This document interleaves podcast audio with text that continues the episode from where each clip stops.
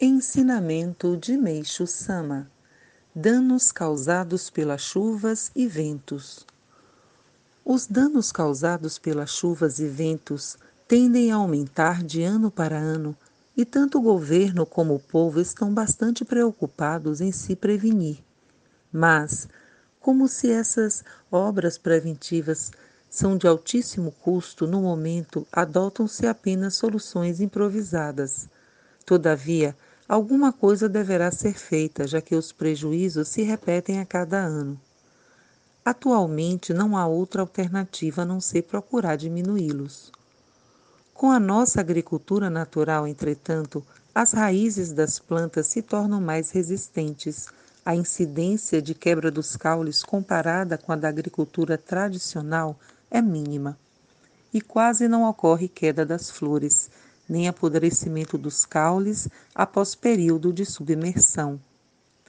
Mesmo quando as outras áreas de plantio são afetadas consideravelmente, as da agricultura natural sofrem danos irrisórios, o que as pessoas acham muito estranho.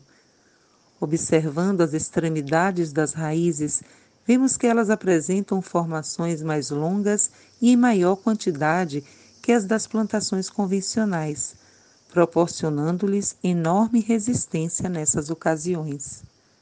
Estabelecendo analogia com o homem, as pessoas que comem apenas alimentos frescos e sem tóxicos são sadias. O mesmo acontece com as plantas, não se limitando ao trigo ou ao arroz.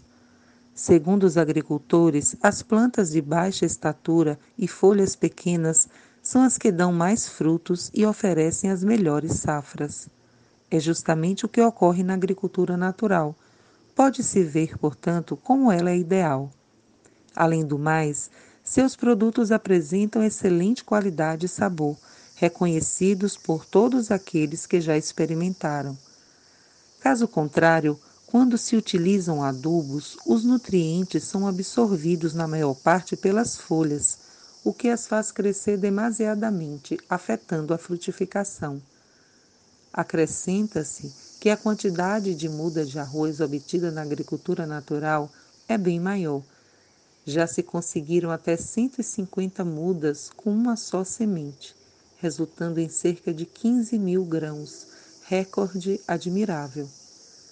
Outra característica do arroz produzido por esse método é que a sua palha se, se apresenta bastante forte e fácil de ser trabalhada.